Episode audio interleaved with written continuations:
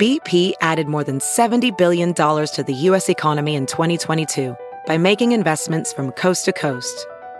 Investments like building charging hubs for fleets of electric buses in California and starting up new infrastructure in the Gulf of Mexico.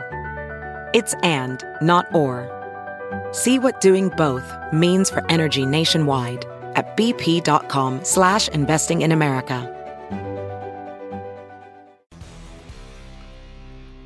And time for the Kilcoyne opinion. TKO brought to you by Suntrup Ford. Actually brought to you by, yeah, Suntrup Ford. The Supreme Court is there to handle cases of the utmost importance, whether it's immigration or abortion. We have judges who determine exactly what the law of the land should be.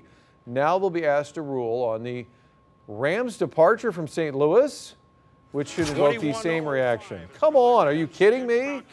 To recap, St. Louis, city, county, etc., sued the Rams in Enos after they bolted to LA, essentially saying, You lied, pretended you were going to stay, wasted our time and money, you were always going to leave. The Rams want arbitration in this case. A Missouri appeals court said no twice. The Missouri Supreme Court also said no to that request. The Rams are hoping to avoid the courtroom, but this case, taking it to the Supreme Court, reminds me of the whole relocation game, trying to save a team that didn't want to be saved, and all of those Sunday trips to the Dome to watch that.